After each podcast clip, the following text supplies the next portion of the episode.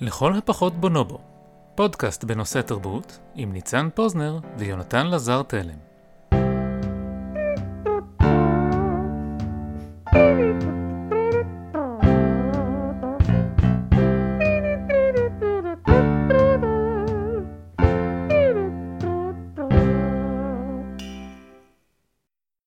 פרק רביעי, דת ופנטזיה.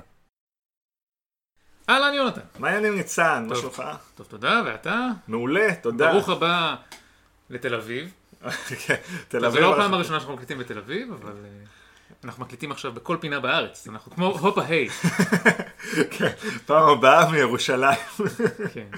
אה, התכנסנו להקלטה סוף סוף של פרק מן המניין, אחרי שעשינו ספיישלים פה ושם. כן, תודה למאזינים על הסבלנות, בזמן שאנחנו מנסים אה, דברים חדשים, אנחנו מקווים שאתם אה, לא סבלתם מדי מהבחירה שלנו לחרוג מהתמה. כן, אבל אנחנו, מה לעשות, צריכים קצת זמן כדי להתארגן, כדי שהפרק הזה יהיה בובה. כן, אז פוזנר, אני רוצה לפתוח בשאלה קצת אישית אולי. תגיד, אתה מאמין באלוהים? לא. אה, אתה מאמין במשהו? אני, אה, אני מאמין ברוח האדם. אתה מאמין? גם לא, אני יודע, קשה להאמין ששנינו באותה דעה בנושא הזה. אה, יש, יש בימינו הרבה אנשים שעושים איזה שהן גרסאות מודרניות מסוימות של אה, אלוהים. כן, אני מאמין בישות אה, יוניברסלית. כן, יש אה, אנרגיה. ו- יש כל מיני, מה, שקרה, אני חושב, ותסלחו לי, אני אה, תיאולוג אה, קטן מאוד, כן, אבל אני חושב שבעבר הדת, הרבה מאוד ממנה היה איזשהו ניסיון להסביר תופעות אה, טבע שאנחנו צופים בהן, אה, להסביר את הסיבה שעומדת מאחורי הדברים. זה היה מעין תערובת כזאת של אה, פילוסופיה, מדע, תרבות. אה, קצת, קצת כמו הפודקאסט שלנו. כן. וכך- אולי- אולי זה יהפוך לדת. דת הבונובו. אתה בונובו. אל תעשו מלחמה, תפתרו דרכים. תפתרו בדרכי שלום, כמו בונובו, באמצעות מין. כן, אמ, כן, בכל אופן, אז מה שקורה זה שעם הזמן אנשים אה, רוצים להאחזים במסורת, אבל אה, הם צריכים איכשהו ליישב את העובדה שאנחנו לאט לאט מגלים. ש- אנחנו מוצאים את הסיבות הפיזיקליות לכל מיני תופעות טבע ולכל מיני סוגיות שהיו בעבר פילוסופיות והפכו לפיזיקליות. לא, לא הייתי רוצה להגיד הסיבות האמיתיות, כי חלק מהעניין במדע זה שאתה תמיד נותן את התשובה הכי טובה שיש לך לתופעה פיזיקלית. כן, פשוט התשובה הזאת כרגע היא כבר לא ככה האלים קבעו, או ככה הם רוצים. אנחנו יודעים שהחורף מגיע בגלל הסיבוב של כדור הארץ סביב, כדור, אה, סביב השמש, ולא בגלל שפרספונה אולי גונבים אותה לגיהנום פעם בשנה, והיא בורחת. כן, זה, אנחנו יודעים יותר ממה שידענו פעם, אה, אני לא, לא צריך לספר לכם שהעולם מסתובב סביב השמש ולא להפך. אנשים צריכים ליישב את המתח בין הרצון להיאחז ב... רצון מוצדק אגב, אני, שלא לא יישמע שאני מבקר את זה, במסורת, אז הם מתחילים פשוט לפשט את הדת. אני מאמין באלוהים, אבל לא כמו... אלוהים זה איזשהו ישות שהכוחות שלה הולכים ונהיים שוליים ופחות חשובים בקוסמוס. כן, זה לא תהליך שנראה לי התחיל בשנים האחרונות, זה תהליך של אלפי שנים שהאל הפך להיות מהנהר עצמו, הכוח של הנהר עצמו הוא איזשהו אל, ל... אתה יודע, האל המונותאיסטי של היהדות ושל הנצרות, שהוא ברא את העולם, הוא התערב פה ושם, אבל באופן עקרוני הוא ברא מערכת שלא כל כך תלויה בו, כן. אני גם חושב שלדת בימינו יש אה, אתגר נוסף, וזה שבהדרגה המציאות שהמדע מספר לנו, אה, במיוחד ב... נאמר מדע האסטרונומיה, הגנטיקה, מדעים שונים ומשונים, פשוט הרבה יותר מעניינת, מרתקת ומרגשת. כן, מצד שני היא נהיית יותר ויותר מורכבת, קשה להבנה ומפחידה. באיזשהו מובן גם המדע והטכנולוגיה שמפותחת על בסיסו מספקת לנו איזה שהם כוחות אלוהים בפני עצמנו. אנחנו, אני, אני חושב שכולכם מתישהו בחיים שלכם עפתם במטוס. כנראה, כן. אה, אנחנו מצפים אה, אפילו להצליח להגיע למאדים בתוך שנים לא רבות מהיום. יש לנו אה, התערבות גנטית, אנחנו מתערבים גנטית כבר היום במזון. כן. בקרוב, אני מצפה שהילדים, בוודאי הנכדים שלי, יתכננו את הגנטיקה של הילדים שלהם אתה בצורה אומר מאוד... שזה הופך אותנו לאלים. אה, תראה, בפרק שעבר כבר צוטטנו, בפרק על החייזרים, כן? כבר צוטטנו את אה, ארתור סי קלארק, נכון? הוא כן. אמר שכל טכנולוגיה מתקדמת מספיק היא בלתי ניתנת להבחנה מקסם. כן, אני, אני רואה את זה הפוך, זאת אומרת, אני חושב שכל כוח אלוהי, אני עושה עם האצבעות אה, ציטוט, כל כוח אלוהי שאנחנו מרוויחים באמצעות הטכנולוגיה, הופך את המיומנות הזאת לאנושית. זאת אומרת, אתה אומר, אתה אומר, אנחנו עפים, זה הופך אותנו לא לאלוהיים, אני אומר, אנחנו עפים, זה הופך את התעופה לאנושית ולא לא חשובה, לא, לא מיוחדת. בפרק היום אנחנו נעסוק בשאלה הזאת של דת ופנטזיה, באופן שבו דת באה לידי ביטוי בכתיבה של פנטזיה, וההבדלים של דתות ביקומים הפנטסטיים האלה לבין דתות ביקומים שלנו. יש הבדל אחד מאוד משמעותי בין דתות בסיפורי פנטזיה לעומת דתות במציאות שלנו, וזה שבפנטזיה בדרך כלל הסוגיה האמונית היא לא נורא מרכזית. כן. אנחנו בדרך כלל יודעים שיש קסם, שיש אלים, הרבה פעמים אנחנו עוקבים אחרי קורותיהם של האלים ישירות, ובאיזשהו מובן זה קצת uh, מעקר את הדילמה האמונית שנובעת מפנטזיה. זאת אומרת, אה, פתחנו בזה שניצן ואני לא כל כך מאמינים. למה זה? כן. לא, לא חזינו בהוכחות. כן. לעומת זאת, uh, הרבה מהמאזינים בוודאי מאמינים בעצמם, אנחנו מוקפים באנשים שמאמינים בכל מיני דברים. וגם הם, יש להם uh, סיבות משלהם, שיכולות להיות לפי כל מיני, טובות יותר או פחות לפי כל מיני קריטריונים, אבל האמת היא שאף אחד מאיתנו לא יודע. כן, מלבד אנשים שאולי יש להם חוויה סובייקטיבית של נס, אולי, אובייקט... אולי אובייקטיבית, אבל נאמר לכל הפחות סובייקטיבית, רוב האנשים, אני לא חושב שזה יהיה זר גם לאנשים מאמינים, אני, אני אגיד את זה ככה, גם כאדם לא מאמין, יש בי ספק, ואני מניח שאצל הרבה אנשים מאמינים יש איזשהו ספק. יש דילמה מרכזית, בסיסית, בסוגיה של אמונה, מכיוון שאם לא הייתה דילמה, זאת לא הייתה אמונה, זאת הייתה ידיעה. אז אני הרבה פעמים כששואלים אותי בנושא הזה, אני אומר, יש כאילו, אני הכי אתאיסט שאפשר, יש רק שני דברים שיכולים לגרום לי להתחיל להאמין באלוהים. אחד מהם זה אה, אירוע מוחי שיגרום אה, לשינוי או נזק בעונה הפריפרונטלית שלי, שכתוצאה מכך ישנה את האופן שבו אני חווה את המציאות מקצה אל קצה, ישפיע על האישיות שלי וכדומה. השני זה אם אלוהים בכבודו ובעצמו יתגלה בפניי, אה, של נעליך מעל רגליך וכדומה. וסיכוי טוב ששני הדברים יהיו קשורים אחד בשני. כמובן, חלילה, אני לא מרמז, זה שאמונה היא בהכרח תוצאה של הדברים האלה, זה פשוט אצלי באופן אישי זה העניין. יש uh, עוד סיבות להאמין, חוץ מהסיבות האמוניות, עוד סיבות לדת, עוד כן, היבטים. יש היבטים של דת שהם לא קשורים להסברים גם, יש לדתות היבטים מוסריים, היבטים חברתיים, היבטים של כוח ושליטה, אה, של, ולפעמים של ניצול. היבטים של תפיסה אה, מטאפיזית של החיים, שכל הדברים הללו לא, בכלל הם לא חלק מהדיון המדעי, הייתי אומר. כן. אה, אבל נראה לי שזה זמן טוב לצלול לתוך היצירות עצמן ולהבין אה, איך הן טיפלו בנושא. I can't. It's too big. Size matters not. Look at me. Judge me by my size, do you? Hmm? Hmm. And where you should not. For my ally is the Force. And a powerful ally it is.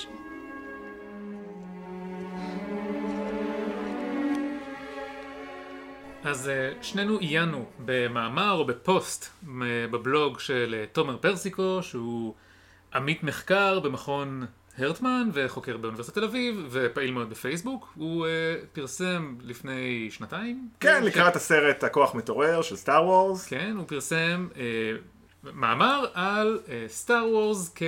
כמיתוס מודרני. זאת אומרת, כ... נאמר מיתוס במובן ה... מכונן של, של המיתוס התרבותי המודרני והפונקציה של Star Wars עבורנו. כלומר, הוא טוען בעצם ש Star Wars זה לא רק אפוס אה, דתי בפני עצמו, שיש בתוכו, ש, שמתרחשות בתוכו אה, מאבק בין טוב ורע, אה, זה גם, למי שאולי זוכר מתחילת הסרט הראשון, או הרביעי, תלוי איך סופרים, יש ספקולציה שלמה סביב הנושא הזה של ה force כמשהו שהוא רלוונטי, מתייחסים לדארט ויידר כאל מישהו שעוסק בדת משונה שקצת מלגלגים עליו. כן, זאת אומרת, אה, הוא מגיע, לק... יש ישיבה של, אה, של נאצים. כן. ב... של space Nazis, כן, והם כזה, או, לורד ויידר עם השטויות שלו. ואז הוא... ואז הוא מגיע והוא, מה הוא עושה? הוא חונק. הוא חונק מישהו בעזרה, שזה בעצם בדיוק הנקודה שהתכוונתי לה בהתחלה. יש משהו קצת משונה בלדון ברלוונטיות של דת, כאשר יש לך מישהו, שהוא, שהוא אל, על- ממש. כן, יש לך כהן של דת הפורס, כן. שהוא משתמש בה על מנת להכאיב למי שמלגלג. יש מערכון מצוין של אה, רובוט צ'יקן. רובוט צ'יקן זה סדרה שעושה אנימציה עם בובות ככה, עם אה, קטעים קצרים, ויש קטע מצוין ש... ש... זאת אומרת, זו הסיטואציה הזאת ממש. אה, דארף ויידר מגיע, חונק מישהו והולך, ואז הבן אדם הזה קם ומסבירים לנאצי החדש, שכל פעם שדארף ויידר מגיע, אז הוא, הם משתפים פעולה עם הפנטזיה שלו שהוא יכול לחנוק אותם, כי ככה הוא כאילו משתף פעולה, ואז כאילו את הבן אדם שהוא חנק מחזירים עם זקן ושפם, ושם חדש. לא, לא הכרתי את זה, אוקיי. אז רגע, אז, אז יש גם את ההיבטים הדתיים הפנים עלילתיים של הסיפור, אבל... אבל גם תומר פרסיקו מסביר, סטאר וורס הוא מיתוס עבורנו, זאת אומרת, יש בו אלמנטים של, פונקציונליים של מיתוס, יש בו מסר אתי, מסר מוסרי, יש בו אה, איזשהו גיבור שעובר מסע ש, שמשנה אותו, ומחולל, זאת אומרת, מין גיבור ארכיטיפוס של הגיבור הכללי מכל האפוסים האחרים.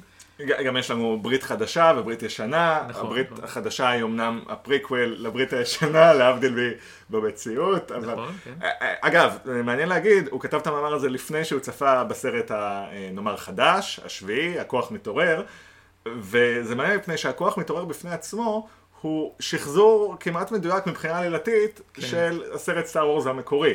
חלק מהעניין, ממה ש... מהטיעון של תומר פרסיקו, זה שאנחנו קוראים, ב... צופים בעצם בסרט, אה, לא, לא פוזנר ואני, אבל אנשים רבים צופים בסרט סטאר וורס כמעין סרט קאלט. אה, כלומר, אומר, למעמד הצפייה בסרט יש, יש אופי דתי, או מי... אופי ריטואלי. כן.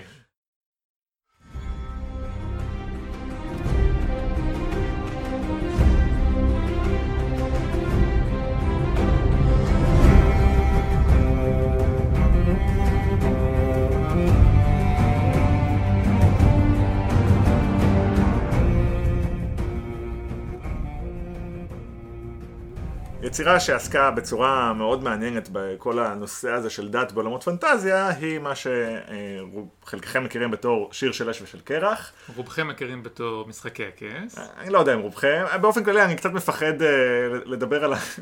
כן, רוב הסיכויים שאתם מומחים גדולים מאיתנו ל... יש בקרב מאזיננו אנשים שידעו להגיד לי כמה אה, חרבות אה, ולריאניות יש בעולם, כאילו, מכירים היטב. לא נורא, אני רוצה להגיד, שנינו צפינו בכל הסדרה, אני קראתי את כל הספרים, אני קראתי את השניים האחרונים ואז התעייפתי כי אני קורא מאוד לאט באנגלית. לא נורא. אה, אז אנחנו לא, אוקיי, ננסה, אתם יודעים מה? טעינו, שלחו לנו אימייל, או תשימו בפייסבוק או משהו כזה. אנחנו גם, אני רוצה להגיד, הספוילרים שאנחנו נדבר עליהם פה, זה, אנחנו לא כל כך נספיילר את הסיפור, כיוון שהדת זה נושא שהוא נוכח מאוד בעולם של משחקי הכס, אבל הוא לא חלק מה, נאמר, תפניות עלילתיות המרכזיות, וגם את המקומות שבהם הוא כן, אנחנו לא נספר במפורש מה היה, אז זה גם בטיחותי להאזין אם אתם לא צפיתם, וגם אם זה לא מעניין אתכם, אני, כאילו, משחקי הכס לא מעניין אתכם, אני מקווה שתמצאו את הניתוח, את הדיון שלנו מעניין.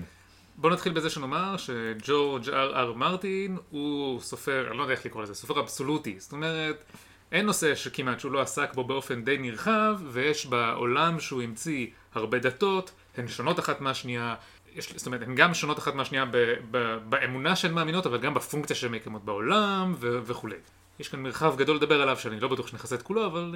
אה. זה גם בן אדם שהצליח לבנות עולם שלם, מאוד מה שנקרא אימרסיבי, כלומר, אה, מצליח לתת לקורא את התחושה שבאמת יש... שיש כזה עולם. כן, הוא כתב 1,600 דמויות, אני חושב או אולי מה, 2,000, אחד מהסופרים. היותר ריאליסטיים, למרות שהוא מק- מקיים, אומרת, המציא עולם פנטסטי, אבל הריאליזם בסיפור ממש יוצא דופן, זאת אומרת, יש משהו, יש משהו באי נמנעות של המציאות שם, דברים פשוט קורים על הדמויות, זאת אומרת, יש דמויות שלא שולטות בגורל שלהן, בניג- בניגוד להרבה מאוד מהספרות ש- שבה אם יש תוכנית אז היא יוצאת לפועל, ואם יש רע אז הוא מת בסוף. כן? אכן, לא, לא כל דבר שקורה בסיפור של מרטין אה, משרת איזושהי עלילה בצורה, נאמר, לינארית, בצורה של סיבה ותוצאה. כן. יש איזושהי שרירותיות כמו בעולם שלנו. הרבה פעמים זה מאוד מתסכל לקרוא את זה, גם בדרך כלל השירותיות הזאת מאוד כואבת.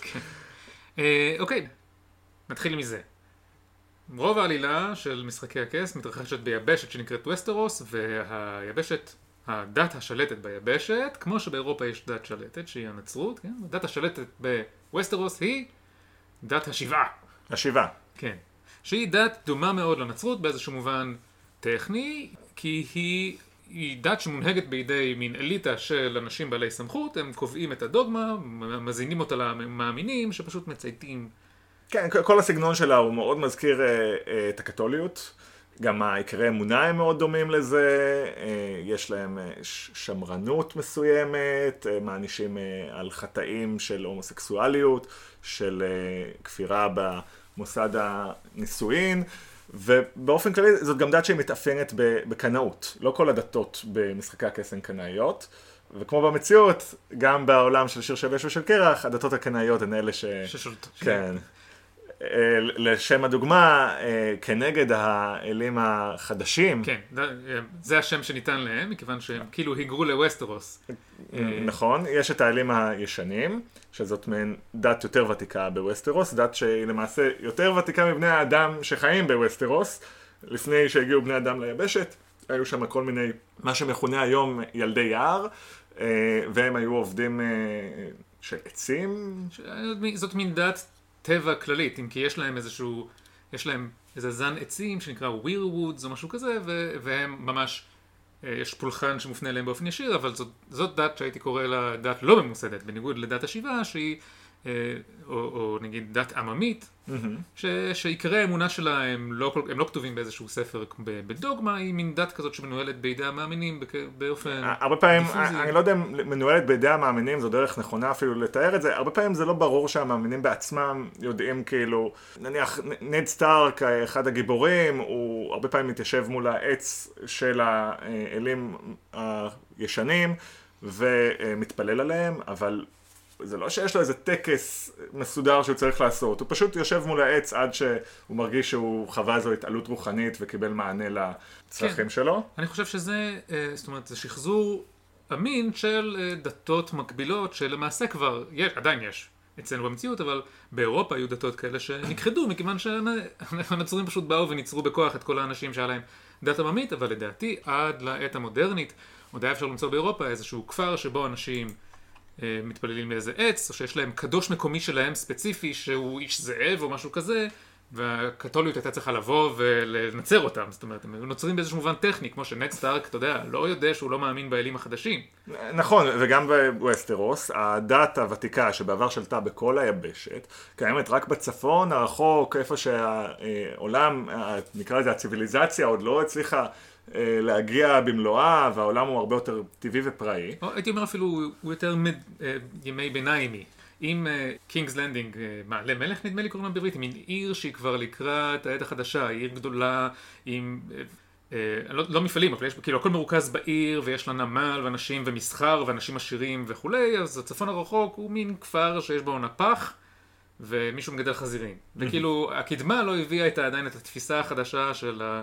האלוהות המתוחכמת, והם נשארו עם הדת העממית שאין לה כומר שמסביר איך, לה, כאילו, איך לעשות אותה, אלא כל אחד אתה נולד, סבתא שלך מספרת לך, זה העץ שאנחנו מאמינים, ואם אתה צריך משהו תבקש ממנו, ואין פרטים, אין, פשוט אין. גם צריך להגיד שבדרום, שזה האזור שבו רוב האוכלוסייה בווסטרוס חיה, עצי וויר, אה, איך, איך קוראים לוויר ווד בעברית? אני לא יודע. אנחנו לא זוכרים. העצים, העצים האלה הם, הם די נדירים מפני שכאשר הפולשים של השבעה הגיעו לווסטרוס הם פשוט כרתו אותם במלחמת דת מסוימת. אגב, ש... גם אירוע שיש לו מקבילות אנושיות, כשדתות מגיעות ומחריבות את בית המקדש בירושלים או משהו כזה. נכון, ואנחנו גם נתייחס uh, בהמשך לדמיון והשוני בין הדתות בפנטזיה לדתות שאנחנו רואים במציאות. אה, איזה עוד אלים יש במשחקי הכס? כן. בשיחה שיר של אש ושל קרח? אז uh, ממש לאחרונה יש contender uh, חדש, כמו שאתה עושה, אתה נכנס למשחק מחשב, יש כאילו new challenger, מגיע אל חדש לווסטרוס, כן. The Lord of Light, רלור. איך, איך? רלור, יש שם איזה H איפשהו, רלור, הם לא כל כך אומרים את השם שלו בסדרה. אדון האור, כמו שאנחנו לא קוראים לאלוהים שלנו. דת מאוד מונותאיסטית, אם כי אולי יש בה איזה דואליזם כזה, כן. טוב, גם אצלנו יש גרסאות של הדת שיש בהם את השטן. כן.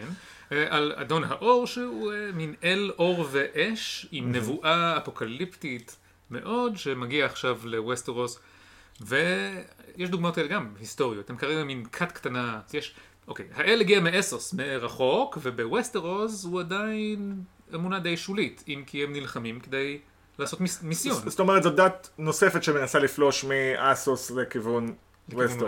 אסוס, אני לא חושב שציינו את זה, וכבר אימא שלי כבר התלוננה שאנחנו זורקים מושגים בלי הקשר. אסוס זה היבשת השנייה שנמצאת בסמוך לווסטרוס. מעבר לים. כן, יש ים צר ביניהן. אה, זה, זה, הים הצר הזה משמש פונקציה שקצת מזכירה את הים התיכון ב- בעולם שלנו אולי. אני חושב- עקרונית הים הצר הזה זה כאילו התעלה בין צרפת לאנגליה אני חושב. כן, טוב, אסוס זה אירופה. מי שנמצאים בצד השני הם קצת יותר אוריינטליים. נכון. אבל אה, כן, זה לא בדיוק ברור, אבל הם- זאת אומרת, יש איזה מניין צר, ים שהוא מספיק רחב כדי שיהיה איזשהו ניתוק, מספיק צר בשביל שכל הזמן תהיה החלפה של רעיונות. של ואנשים. סחורות. כן. אה, כן, ו- ואיכשהו עדיין המאבק אה, כוחות ושליטה הוא מאוד מוגבל רק לווסטרוס, אפילו... אני חושב שפשוט הסיפור קצת מוגבל לווסטרוס. כן. יש הרבה דברים שבוולריה הישנה קורים דברים שאנחנו פשוט לא יודעים. אה, כן. אנחנו גם לא סתם מתפזרים פה, כי, כי יש בעצם באסוס הרבה מאוד דתות אה, אה, שונות, שקצת מזכירות את הדתות שהיו באזור מוספוטמיה בעבר, מה שנקרא אלים מקומיים, כל מיני אלילים. יש לך את העם של ה... יש את הדות'רקים שמאמינים, הם, הם מין מונגולים שיש להם אמונה באלת פריון נדמה לי, או משהו כזה, וסוסים. כן, ויש לך את אנשי הכבשה, שיש להם כבשים שהם עובדים, וכל אחד יש לו איזה מישהו שהוא אליל, שהוא בדיוק מתקשר לאופן שבו הוא חי את היום-יום שלו. כן, ויש את אל, אני לא יודע איך תרגמו את זה, The Many-Faced God בבראבוס, שהוא מין אל, לא יודעים עליו הרבה. יכול להיות שבספרים שעוד לא יצאו, למי שלא מכיר, חלק מהבעיה עם ג'ורג' מרטין, זה שהוא התחיל את הספרים לכתוב אותם באמצע שנות התשעים, והוא עוד לא סיים אותם. הסדרה... בן מאה אלף, כן, הוא הולך למות כל יום. הסדרה כבר הספיקה לעבור את הכתיבה שלו, ומרגישים את זה. כן, אם כי הוא, הסיבה שהוא כותב לאט זה כי הוא כותב הרבה. באופן כללי זה מאוד קשה כשאתה כותב עולם ומלואו לכתוב לבד. כן, אני, אני חושב שאחת הסיבות שאנחנו לא יודעים הרבה על האלים מאסוס זה מכיוון שלא כתוב עליהם הרבה, אבל, אבל הוא כותב את זה ככה בצורה שאתה מבין. לא ברור מה ג'ורג' מרטין יודע, אבל, אבל הוא מצליח ליצור מצב שאתה מבין שהעולם מאוד גדול ויש בו דברים אחרים. אגב, גם בווסטרוס יש עוד כמה אלים, יש את האל הטבוע, ש, שהם עדיין כמו, כמו האלים הישנים שיש בצפון, אז יש אה, מין... יש מין, לא עם, אבל יש מין קבוצה אתנית של אנשים שגרים באיים, והם מאמינים באיזשהו אל ימי, שצריך ל... יש מין, מין בר מצווה כזאת שבה מטביעים אותך, אני חושב, ואז מקים אותך לתחייה. אה, אה, עכשיו עולה השאלה, כמו שאנחנו יודעים, אנחנו מדברים על סיפור פנטזיה, ויש יש בעצם קסם בצורה מתונה, אולי הולך ומתגבר, הסיפור של שיר של אפס של קרח מתקיים באיזשהו נקודת שינוי היסטורית שבה הקסם מהמיתוסים הישנים אה, חוזר, מתחיל לקבל צורה, כל מיני כוחות מהמיתוסים הישנים של הדמויות בסיפור. הם גדלים על... מי- הם כאילו... הם, המבוגרים שם נולדו בעולם שהוא כבר די חס נטול קסם, אבל עדיין יש להם זיכרונות מדרקונים שלפני כמה 300 עשרות. שנים. ואז פתאום מתחיל לחזור, אחד מהמנגונים העיקריים בעלילה זה מין התעוררות של מפלצות בצפון, באיזשהו אזור שכבר חשבו שאין בו מפלצות ופתאום הן חוזרות, ואל חדש מגיע מהדרום וכולי.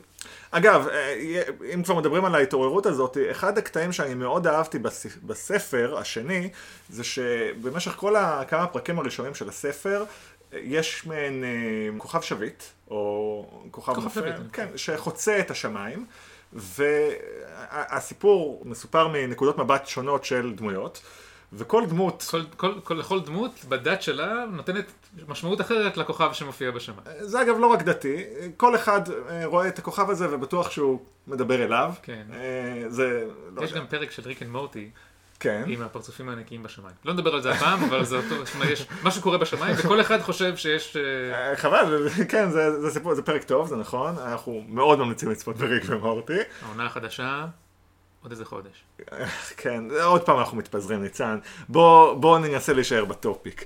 אז, אז אוקיי, אז עולה השאלה באמת, האם לאלים הללו, האם אנחנו רואים ביטויים של כוחות של האלים עצמם?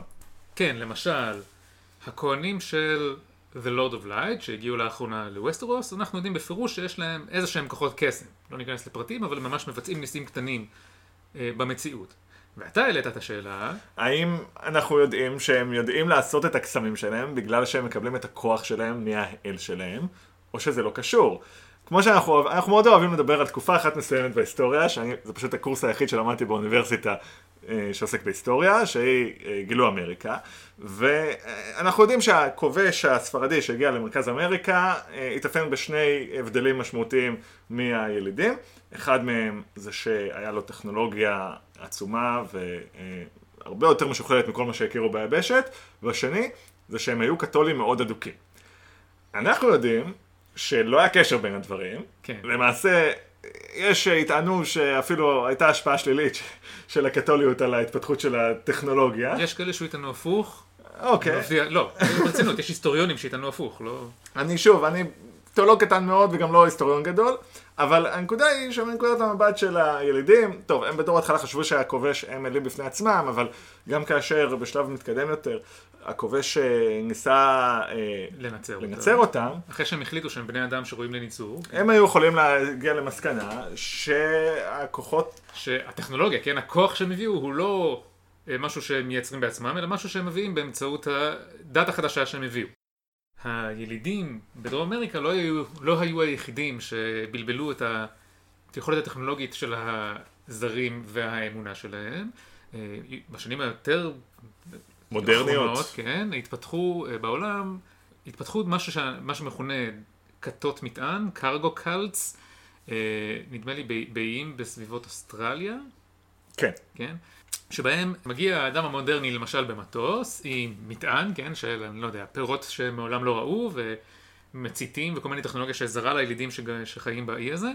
ו- ואז האדם הלבן, אה, האדם הזר, כן, הוא בדרך כלל לבן, אה, אה, עושה איזושהי אינטראקציה קצרה עם הילידים, נותן להם לטעום מהמטעמים הנהדרים שהוא הביא, ואז עולה על המטוס ועוזב. והילידים, אני לא יודע אם זה באופן גורף, או באופן, או באופן מקומי, או אם זה בהשפעת איש אחד, או באופן, או שהקהילה באופן כללי עושה את זה, אבל מה, ש, מה שלעיתים מתפתחת היא דת שמקשרת בין האופן שבו הטכנולוגיה והמטעמים האלה הגיעו אה, אל ההופעה שלהם, ואז הם מנסים לשחזר את המנהגים, כן, אני, אני עושה עם האצבעות מנהגים, כי למעשה זה פשוט ההתנהגות הטבעית של הזרים כדי של, שה, שהמטען ישוב. אז למשל, אם הזר אה, מדבר בטלפון, אה, בטלפון הלווייני שלו, אז כת המטען מכינה מבמבוק משהו שנראה כמו טלפון לווייני, ויש להם טקס שבו הם מדברים בטלפון, בתקווה ש, שהאל, שהוא הטלפון, יביא להם את המטענים. ובהשאלה ליקום של שיר של אש וקרח, אפשר לדמיין שבאסוס, איפה שמגדלים את הכהנים של The Lord of Light, הניסים האלה שהם, שהם עושים, הם, אה, זה קסם במובן של, כאילו, הקסם הוא הטכנולוגיה, כן? מלמדים אותך בבית ספר איך לעשות את הנס הזה, ואז הם הגיעו לווסטרוס, הם עושים את, ה, את הנס באופן טריוויאלי, כי זה מה שעושים באסוס, ובמקביל הם ממלמלים את התפילות שהם רגילים למלמל ל-Lord of Light. ואגב כך מקדמים את ההשקפה הדתית החדשה שלהם. ונוצר, כן, ונוצרת האשליה, כן, אנחנו לא יודעים, אבל אולי נוצרת האשליה שה Lord of Light הוא מי שמקיים את הנס, אבל למעשה זה לא נס. ו- ואני חושב שזה אחת מה... אוקיי, ביקום של שיר של אש וקרח, באמת לא בדיוק ברור אם הדתות הן פונקציונליות, או שהן דת, רק דתות. תראה, כמו כל uh, סופרי הפנטזיה בנאמר 50 שנה האחרונות, גם ג'ורג' מרטין שאב הרבה מאוד השראה uh, מטולקין. Uh, טולקין הוא בעצם היה הראשון שכתב uh, מעין עולם uh, בדיוני פנטסטי שלם בכוחות עצמו, uh, ואחת הביקורות שהיו למרטין על טולקין זה שהוא לא התייחס בכלל להיבטים דתיים. ביצירה הספרותית שלו. זאת אומרת, יש לך שם כל מיני קוסמים שמסתובבים בעולם, מחוללים ניסים, אבל אין, אין אלוהות בכלל. אנשים לא מאמינים בכלום.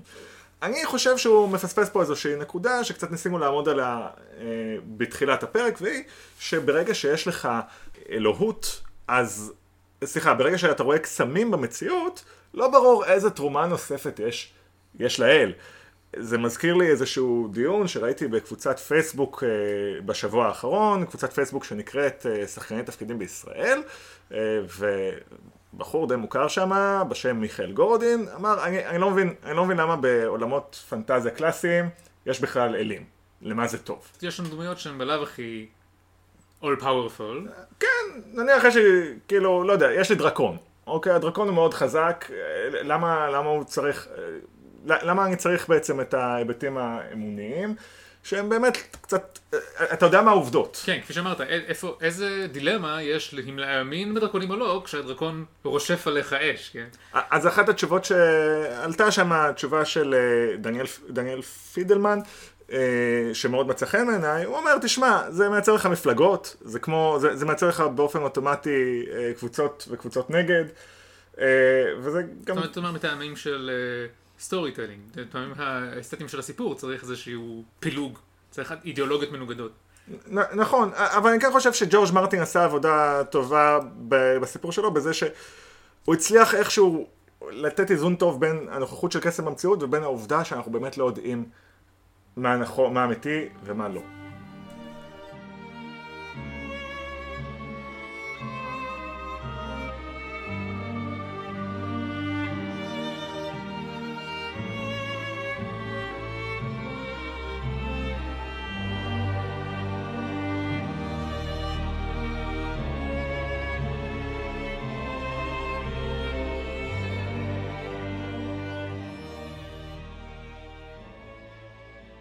אז אחרי שחלקנו לג'ורג' מרטין הרבה מחמאות על הריאליזם שב... והעושר של העולם שהוא ברא. כן, אז יש משהו בדתות, בדתות, בסיפור של שיר של אש וקרח, שהוא לחלוטין לא מציאותי, ויכול להיות שהוא קשור לאופן הפנטסטי של הסדרה, שהדתות, המקור של הדתות האלה הוא באמת איזשהו אל לפעמים, אולי, אבל במציאות, מכיוון שדתות הן תלויות ב...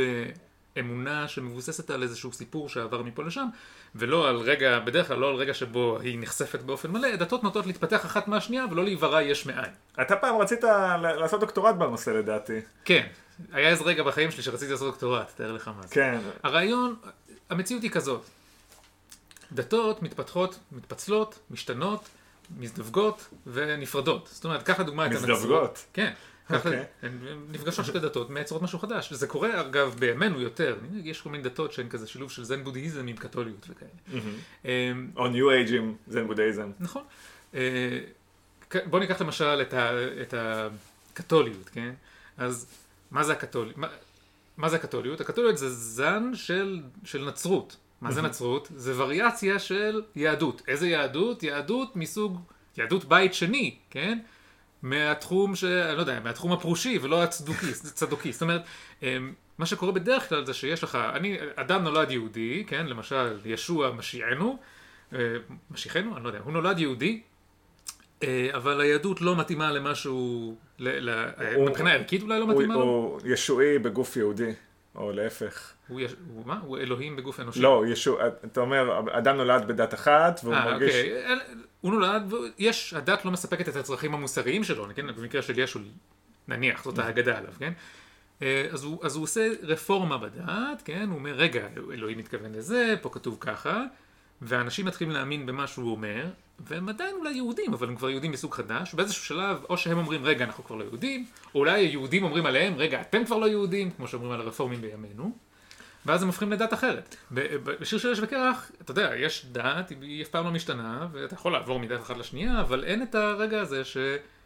זאת אומרת, לא ברור למה יש רק סוג אחד של אמונה בשבעה. כן, כן גם זה, זה נראה כאילו הדתות נולדו, נולדו באופן ספונטני, כל אחת מהן, אה, ואתה יודע, גם לא צריך... להיות מומחה גדול לתחום כדי, כמו שאמרתי, אני בעצמי ממש לא מומחה. כל אחד מכם, אני בטוח, יש לו ספר תנ"ך בבית, יכול לשלוף אותו, לקרוא את שני הפרקים הראשונים של בראשית ולראות תופעה משונה, שני סיפורי בריאה. שונים אחד מהשני, בנקודות מסוימות סותרות, ועם כל מיני, כל מיני התייחסויות לדברים שבלי הקשר הם נראים קצת מוהים, אבל שוב, קצת הכרה של ההיסטוריה המקומית, של המרחב הגיאופוליטי באזור ארץ ישראל לפני שלושת אלפים שנה, אפשר להבין שיש הרבה התייחסות טראקציונרית לדתות אה, מקומיות שהיו שם. וגם הרבה מאוד מעיקרי האמונה שלנו, כל הנושא, לפחות דיבר אחד, אם לא יותר, בעיקרי ה... בעיקרים של המוסר היהודי, המוסר של הדת, איך שהיא נקראה בזמנו, כן. הם התנגדות ל- לקונספט של עבודת אלילים. כן, ואגב, בכיוון ההפוך, יש מה שאנחנו קוראים סינקריטיזם, אנחנו באוניברסיטה קוראים לזה סינק- סינקריטיזם, זה כשדתות מאמצות אלמנטים של דתות אחרות כדי להקל, לא, אין לזה ממש סיבה מכוונת, אבל הרעיון הוא שאתה אתה מאמץ, אתה, היהדות מנסה להשתלט על ארץ כנען, בארץ כנען נהוג שבאמצע החורף מדליקים נרות או משהו כזה, כן, אז, או אתה יודע, שבאביב יש פולחן לפריון, אז היהדות ממציאה אלמנטים יהודים לחג שבלאו הכי כבר קיים באביב. אז uh, אתה יכול לראות ביהדות למשל, uh, באמצע החורף זה שמדליקים אורות, בחנוכה זה לא זר לדתות אחרות, וזה שעושים פסטיבל עם פירות כשהם צומחים, זה כנראה קדום יותר ליהדות. כן, ישראלים מאוד, או יהודים לפחות, לא יודע, מאוד, הרבה אנשים מאוד אוהבים ללגלג על הנצרות, על זה שישו בכלל לא נולד בדצמבר, או אלא באזור האביב, אבל הקדימו את ההולדת שלו, כי זה מסתדר עם הדת המקורית, רק שהם בעצמם לא כל כך מכירים את זה שפורים נניח זה חג שפחות או יותר העתקנו מהמסורת הפרסית. כן. אז אנחנו עומדים לדבר עכשיו על יצירה שהתייחסה לאופן אה, האבולוציוני שבו דת ואמונה מתפתחת אה, בצורה הרבה יותר אה, מעניינת בעינינו. ניצן, אולי תספר. כן, אז היצירה היא הנותרים, או The Leftovers, זה ספר שכתב תום פירוטה נדמה לי, וממש בשנים האחרונות גם הספר הוא די חדש, אבל בשנים האחרונות אה, הופקה ממנו סדרת טלוויזיה. הפרמיס שעומד בעלילה ש, של הספר והסדרה הוא איזשהו 14 באוקטובר, נכון? 14 באוקטובר. כן, אה, בסדרה זה 2012 אני לא בטוח שמתייחסים לשנה בספר. ב-14 באוקטובר, באמצע היום, מתרחש איזשהו אירוע, שהוא, זה ספוילר מאוד קטן, כן? מה שקורה באירוע הזה זה שמיליוני בני אדם פשוט נעלמים. בדיוק 2% מאוכלוסיית העולם. אה, לפי, אין איזושהי תבנית אה, שמדענים הצליחו. כן, באופן די רנדומלי פשוט נעלמו אנשים. הם היו ואז הם לא היו. כנראה שהבסיס לרעיון הוא הרפצ'ר. אה, אוקיי, ישו, כן, בדיוק הזכרנו אותו, הוא לפני הרבה מאוד שנים, הוא נצלב, מת, קם לתחייה, ואז הלך. הוא הלך והבטיח לשוב. וכבר אלפיים שנה שאנחנו מחכים לחזרתו של ישו, וכשהוא יבוא אז יהיה, תהיה אחרית הימים. עכשיו, לאחרית הימים בנצרות יש, כמו שאמרנו, יש מלא נוצרים מכל מיני סוגים, ולכן יש מלא ורסיות לאיך תיראה אחרית הימים, אבל מצפים שתהיה איזושהי אה, מלחמה בין הטובים לרעים, בין ישו לשטן או משהו כזה. זאת תקופה שנקראת הטריבוליישנס, שבה כל האנשים על הארץ יסבלו ויהיה כאן ממש על הפרצוף. ויש כל מיני, אני לא יודע אם לקרוא להם כתות או זרמים נוצריים, בעיקר בארצות הברית, שהם מאמינים במה שנקרא ב rapture שלפני ה tribulation. זאת אומרת, הם חושבים שהם צדיקים גדולים, כמו רוב האנשים הדתיים, חושבים על עצמם שהם שייכים לזרם המועדף ביותר על פני אלוהים, ולכן, על, על ידי אלוהים, ולכן, למה שהם יישארו כאן כדי לסבול ב tribulations? הם לא. אז לפ... ממש לפני שמתחילים ה tribulations, הם כולם ייעלמו בבת אחת, ואז ילכו לשבת בשמיים לראות אותנו סובלים כאן. אתם בטח שמעתם על זה בהקשרים של אנשים שמוכרים את כל הרכוש שלהם פעם בכמה שנים, יש איזה נביא חדש שמודיע שזה עכשיו, זה יוצא 14 בדצמבר 2015, וכל מיני אנשים מוכרים את כל את הרכוש שלהם, ו- ועומדים ומחכים, ואז הם נשארים פה, מה לעשות. מעניין, אוקיי, עכשיו אני מבין הרבה יותר סצנה מעונה די מתקדמת uh, בסדרה. עכשיו, uh, בסדרה... רגע, רק אני רוצה להגיד, צריך לה, בעצם, uh, מה שניצן תיאר עכשיו, זאת דרך אחת של פרשנות מאוד סבירה. Uh, נניח שאתה נוצרי שחי בעולם שפתאום בבת אחת 2% מהאנשים נעלמים, נורא טבעי להגיד, וואלה, הגיע הרפצ'ר. אוי לא. אוי לא, אני נשארתי מאחור. כן, והסיפור, סיפור המעשה למעשה מתאר את האופן שבו אנשים שונים עם אמונות שונות, השקפות שונות, אה, מקום אחר בחיים, מפרשים את האירוע, מתמודדים איתו, מגיבים אליו. איך זה משפיע, איזה משברים אמוניים זה עוצר, איזה דתות. איזה דתות חדשות נוצרות, או איך דתות ישנות משתנות. אה, אכן. אה, וזאת נקודה אה, חשובה אולי לעצור ולהעיר את הדבר הבא. הסדרה, קודם כל אני חושב שאני צפיתי רק בסדרה, ניצן קרא רק את הספר, נכון. אני חושב ששנינו מקובל עלינו שהסדרה הפקה הרבה יותר טובה כן. מהספר. ממה שאתה אמרת לי על הסדרה. אני סבור שזאת אחת מיצירות המופת הכי, בוודאי בגזרת הדרמה, אני לא חושב שצפיתי אי פעם במשהו שריגש, הסעיר, ריתק אותי כמו uh, The Leftovers, סדרה שהופקה אגב על ידי אותו מפיק של סדרה אחרת, uh, ידועה לשמצה אולי, uh, The Lost, סדרה שהייתה כולה אפופת מסתורין ויצרה הרבה תסכול אצל מעריצים בזה שסיפקה הסברים אולי שלא השביעו את רצונם. בסוף הסדרה. גם The Leftovers זאת סדרה מלאה במסתורין, אני חושב שהשימוש שהיא עושה במסתורין הוא באמת יוצא מן הכלל, במובן שאתה לאורך כל הסדרה לא מצליח להבין האם המסתורין הוא... זה, זה מאוד קשה להבין מה אמיתי, אני עושה מרכאות עם האצבעות, ומה אה, פרשני, מדומיין.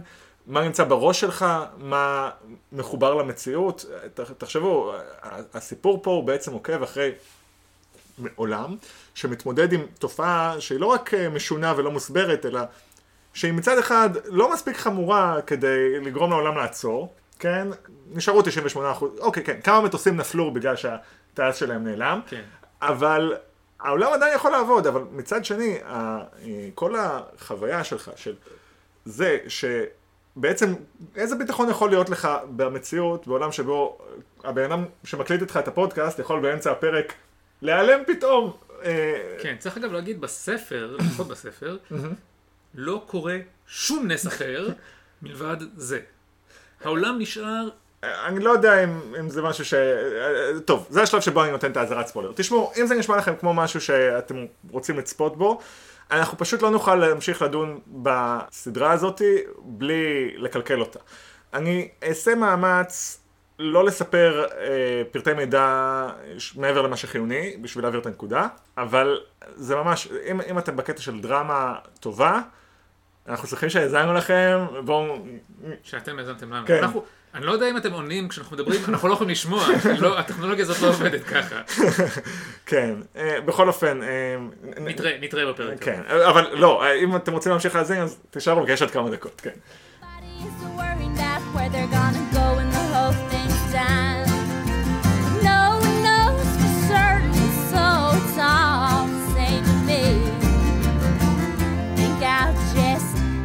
mystery be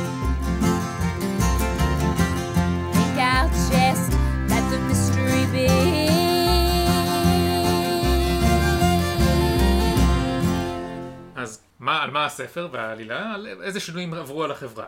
איך, איך אנשים שונים הגיבו לאירוע הזה של ה-14 באוקטובר. איזה עכשיו... משברים אמוניים נוצרו כתוצאה מכך. אז ראשית, בוא, בוא יש שתי תגובות של נוצרים, כאילו, לאירוע הזה.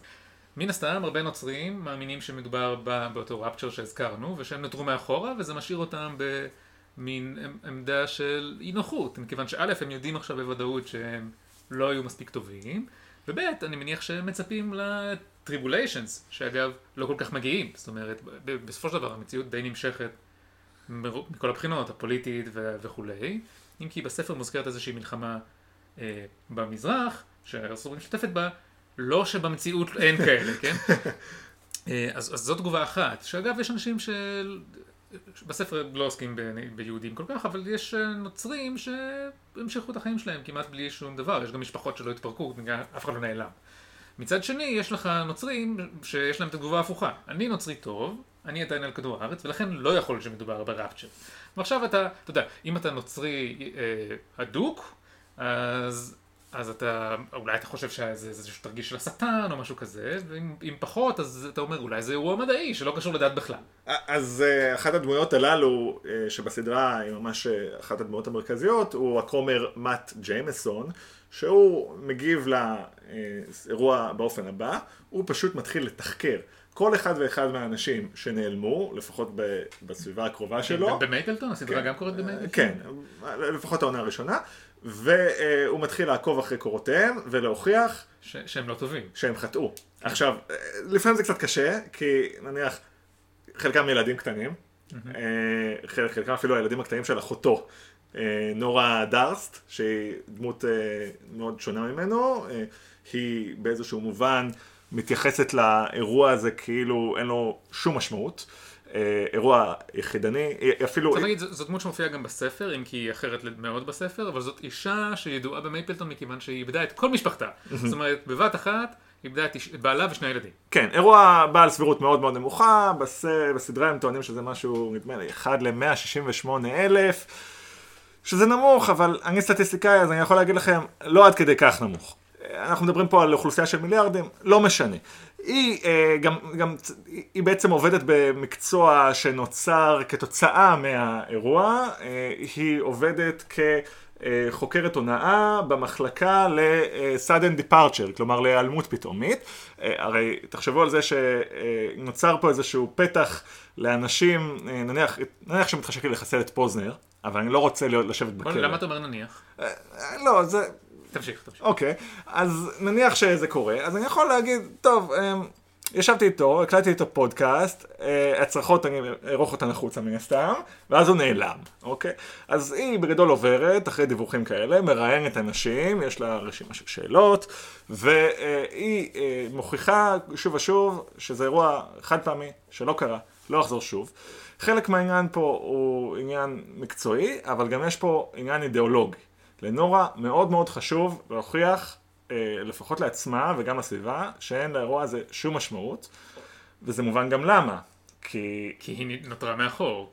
היא איבדה את כל המשפחה שלה, היא גם נושאת אה, איתה אה, תחושת אשמה מאוד קשה בגלל הסיטואציה, שזה היה... כן, היא- גם בספר נדמה לי, יש איזה, היא מאבדת את המשפחה באיזשהו רגע שהיא אומרת לעצמה, זה היה יכול להיות נחמד אם הם לא היו פה, כי הם עושים כן. בדיוק רעש, והבעל לא עוזר. היא נושאת בנטל הכבד של להיות אימא, וכל המשפחה, כל האחריות שנלווית מכך, והתסכולים, והיא, ו- ואז היא מקבלת מה שהיא רצתה, וכל החיים שלה סוחבת את האשמה המאוד קשה על הדבר הזה, וגם היא כאילו מוכרת בקהילה בתור אה, קורבן. כן, וגם בספר יש, יש- זה מקשה עליה למשל למצוא זוגיות חדשה, מכיוון שאנשים אומרים לה, איך יכול להיות, כמו שקרה עם אה, גידי גוב, אתה זוכר, גידי גוב הופיע בפרסומת לבזק ישר אחרי שאשתו נפטרה, ואמרו, איך יכול להיות שהוא יתגבר על זה? כאילו הוא לא הקליט את הפרסומת לפני שהיא נפטרה. עכשיו, לעומתה יש את אח של המט, שכמו שאמרנו, הוא מסתובב ומוכיח שהאנשים אה, שנעלמו הם מניאקים. אבל זה יותר מזה. מט בפני עצמו הוא קורבן עקיף של, ה, אה, של הרפצ'ר, סליחה, של הדיפרצ'ר, של ההיעלמות. אה, אשתו היא אה, עברה תאונת דרכים שקרתה כתוצאה מכך שאיזה נהג נעלם באמצע הנהיגה, והפכה להיות סוג של צמח. והוא בעצם נשאר לטפל בה. והסיפור של מאט, גם הפרקים ב- בסדרה, הם מסופרים, רוב הפרק, הרוב הגדול של הפרקים מסופר מנקודת מבט של הדמויות עצמן. יש לך פרק של נורה, יש לך פרק של קווין, שעוד לא הזכרנו פה גיבור אחר של הסדרה, אני לא חושב שאני אספיק לדבר עליו, ויש לך פרק של מאט. הפרקים של מאט מסופרים כמו אה, מעין סיפור אה, דתי שכזה, סיפור, אה, משל, מ- מאוד מזכיר את איוב בעצם, כל הזמן זה כזה רצף כזה של אפיזודות של אה, אסון ומשבר נוראי, שבעקבותיו איזושהי הצלה ניסית, שבעקבותיו אסון מחדש. ניצן אמר קודם, בסיפור לא קורים עוד ניסים חוץ מההיעלמות, אנחנו גם לא יודעים אם קורה ניסים בפרקים של מאט, כי אני צופה, אני בתור אה, סטטיסטיקאי רציונליסט שכמוני, צופה בהתרחשויות ואומר לי, אולי הוא סתם מפרש, כן, אולי הוא סתם מפרש. כן, גם על זה כבר אמרנו, שיכול להיות שהניסים הם ב... זאת אומרת, הניסים הם בעיניו, ניסים, כן, כמו שבמציאות לעיתים קורים. אבל העניין הוא שכשיש לך אירוע כל כך חד משמעי באמיתות שלו, היכולת להישאר רציונליסט כמוני וכמו ניצן מאוד נשחקת. כן. איזה עוד דתות יש? אה, אז יש, אה, יש עוד מין אה, דת שלדעתי בסדרה ובספר מופיעה אחרת, שבספר זה האנשים היחפים, The Barefooted People, שהם לא מעניינים כל כך כשלעצמם, הם פשוט מין היפים שמציירים על, הפר... על הראש מין מטרה, והפכו ל... בעקבות המשבר הגדול של 14 באוקטובר, פשוט הפכו להיפים שאוהבים סמים, אוהבים יחסי מין, ושונאים אה, אחריות, לא מתקלחים, לא נועלים נעליים, כן. בקיצור, הם מחכים לזה שיאספו אותם, סוג של ניהיליזם שכזה, או כן. לא יודע אם ניהיליזם כמו לא בדיוק- נהנתנות. כן. אה, הדוניזם, יש איזו כן, סצנה יפה, הדוניזם, יש נכון. סצנה יפה בספר, סיפרתי שיש אה, מלחמה שמתרחשת, ובספר אה, יש, יש סצנה שבה, זאת אומרת, מין חייל שבדרכו למלחמה, או בדרכו מהמלחמה הביתה, אה, מגויס כזה, מגויס לאנשים היחפים בכך שהוא פשוט, אה, הם מדברים, הוא שואל אותם שאלות, ואז הוא אומר בעצם מה יש לי בבית, כן? זה קשור גם לאיזשהו משבר, שאומר, מה אני אחזור הביתה. אולי לאח שנעלם או משהו כזה, אני יכול ללכת פשוט לחכות לסוף היקום, באורגיה גדולה שם. ב- כן, אמ, עוד, עוד משהו שקיים רק בסדרה זה עיירה בשם אה, ג'ורדן, בסדרה משנים את השם שלה למירקל, זאת עיירה שקרה בה אירוע אה, חריג, אף אחד מאלפיים ומשהו התושבים שלה אה, לא נעלם. שזה משהו בעל סבירות סטטיסטית לא כל כך גבוהה, אבל עוד פעם, אם אתה מדבר על כל העיירות בעולם, אמור להיות איזה מקום או שניים כאלה. והיא הופכת להיות מוקד עלייה לרגל, הרבה מאוד אנשים אה, ככה, קם מעין מחנה כזה של מהגרים בכניסה, יש מרכז מבקרים, כדי להיכנס לשם אתה צריך לקבל מעין איזשהו סרט כזה שמרמז שיש לך אישור לשהות במקום, אבל אסור לך לישון שם אף פעם. הם מאוד שומרים על זה שגודל האוכלוסייה לא ישתנה. אה, וגם התופעות הטבעיות שאתה רואה בסדרה מרמזות שאם נכנס מישהו חדש לתוך היישוב, אז מישהו אחר צריך ללכת בדרך זו או אחרת. כן. אה, גם נוצרת שם תרבות שלמה של שחזור היום של ה-14 באוקטובר. כל אחד בטוח שמה שהוא עשה, זה מה שהציל אותו. כן, מהגורל. אז יש לך זוג שהתחתן באותו יום, אז הגברת מסתובבת בשמלת כלה, והם אה, עושים כל יום טקס נישואין.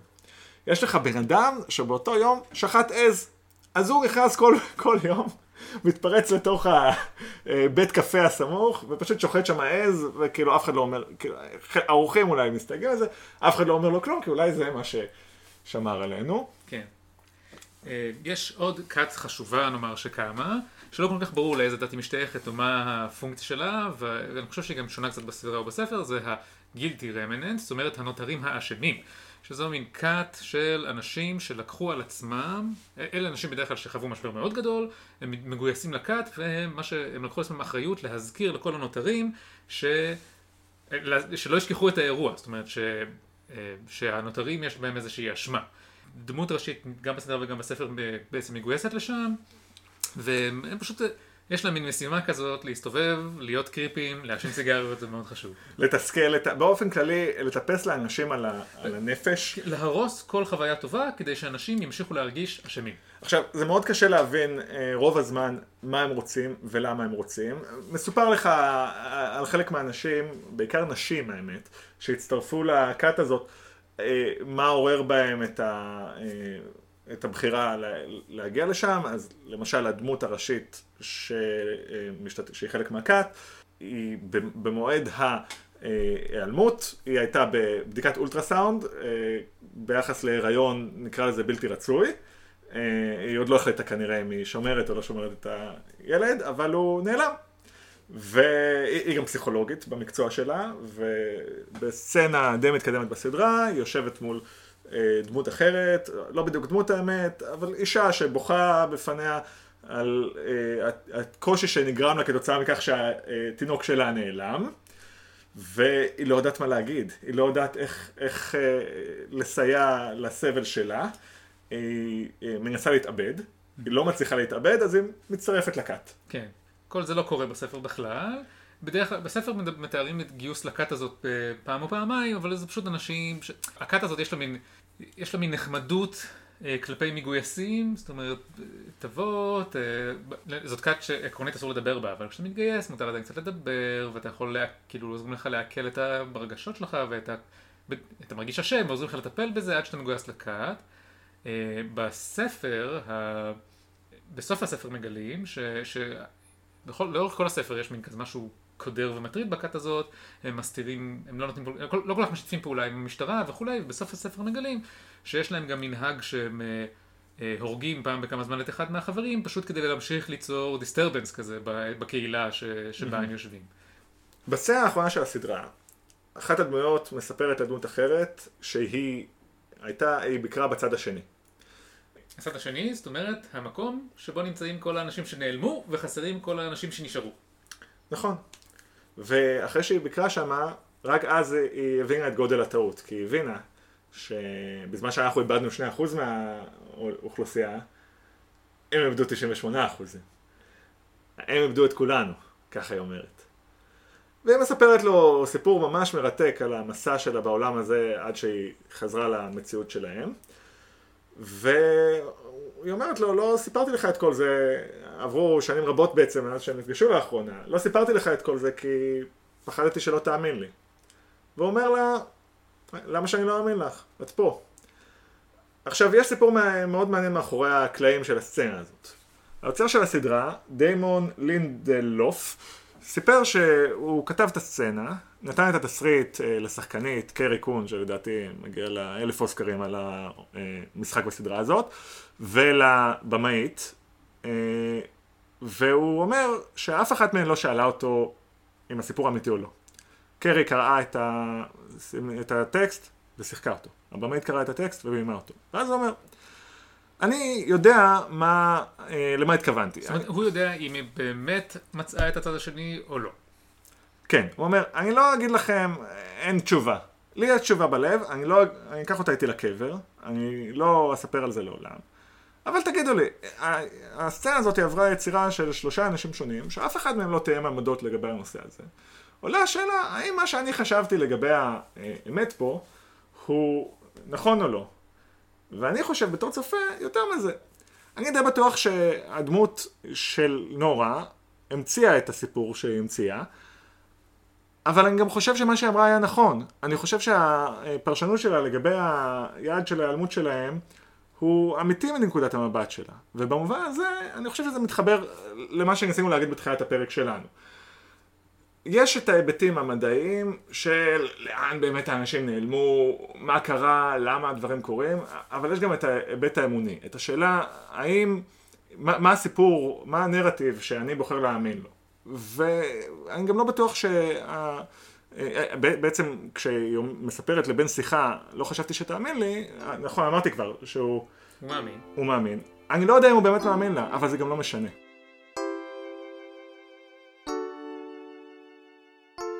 עד כאן פרק 4 של לכל הפחות בונובו. תודה רבה לכם שהאזנתם. אה, כרגיל, אתם יכולים למצוא אותנו בפייסבוק, בעמוד לכל הפחות בונובו. אנחנו או... מפרסמים לינקים נוספים, אה, כאשר אנחנו מתקלים בנושאים רלוונטיים. כן, אז... אנחנו מגיבים כשאתם, מגיבים לכם כשאתם מגיבים לנו. אפשר לשלוח לנו אימייל ב-at listbonobo@gmail.com. העט הראשון AT, העט השני שטרודל. כן. אה, זה הכל, תודה רבה לכם. תודה. להתראות.